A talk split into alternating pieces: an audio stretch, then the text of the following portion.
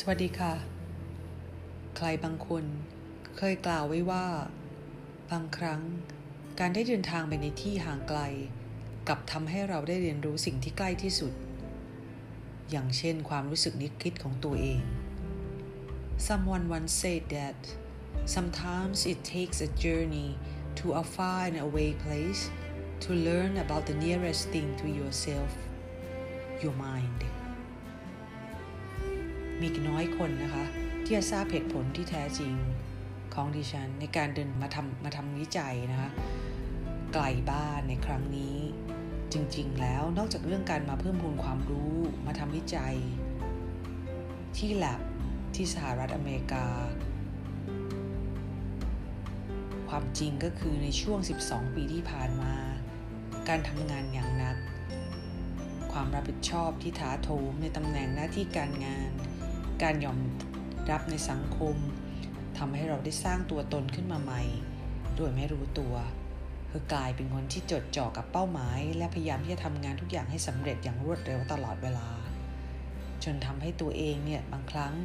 ลืมที่จะสนุกไปกับเส้นทางของชีวิต ลืมที่จะชื่นชมความดีของผู้คนที่อยู่รอบตัว ลืมที่จะละเลียดกับช่วงเวลา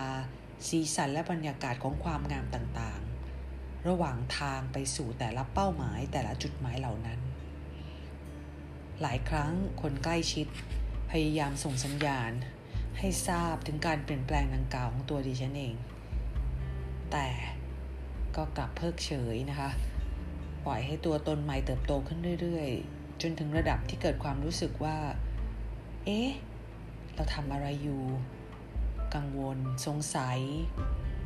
ไม่พึงพอใจ บ่อยครั้งกับเพื่อนร่วมงาน โดยเฉพาะอย่างยิ่งในสถานการณ์ที่พวกเขาเหล่านั้นเลือกที่จะใช้ชีวิตอย่างเพลิดเพลิน และชอบสังสรรค์กับผู้คนไปพร้อมๆกับการทำงาน แทนที่จะใช้เวลาทั้งหมดทุ่มเทให้กับความรับผิดชอบและเป้าหมายที่ตนเองได้รับมอบหมายไป จนกระทั่งวันหนึ่ง ร่างกายและจิตใจของตัวดิฉันเอง เริ่มส่อสัญญาณสุด จากความชอบ ความสนุก passion ในการทำงานในทุกหน้าที่ โดยเฉพาะงานที่ท้าทายและส่งผลต่อผู้คนจำนวนมาก กลับเกิดความรู้สึกป่วย ท้อแท้ขาดพลัง ทุกครั้งที่เข้าร่วมประชุมจะรู้สึกตัวว่า ฉันไม่สบาย จนถึงขั้นที่บอกกับตัวเองว่า จะปล่อยให้เกิดความรู้สึกเช่นนี้นานไม่ได้ เพราะนอกจากจะเกิดไม่ไม่เกิดผลดีต่อตัวเองแล้ว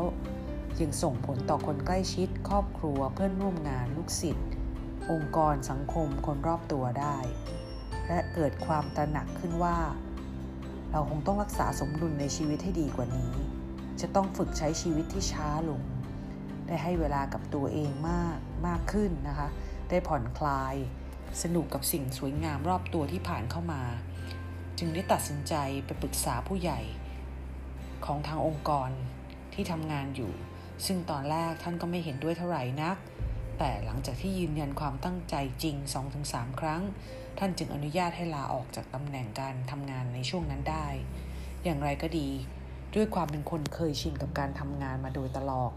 จึงไม่ยอมหยุดงานหรือเข้าเกียร์ว่างแต่อย่างใด แม้จะหมดวาระบริหารไปตั้งแต่ช่วงที่ผ่านมาแล้ว ก็ยังคงสอนให้คำปรึกษา ลูกศิษย์เป็นยาโท 5 คนให้จบการศึกษานะคะ ยังเก็บงานต่างๆ โครงการวิจัยที่ค้างอยู่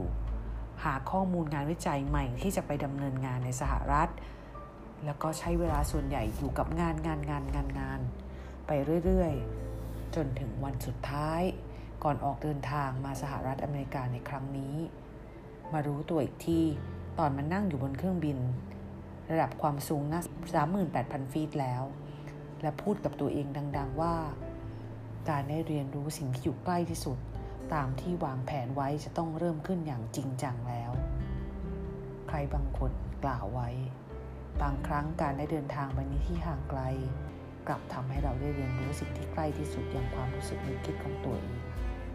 หรือรับฟังในประสดหน้าต่อไปได้นะคะ ขอบคุณค่ะ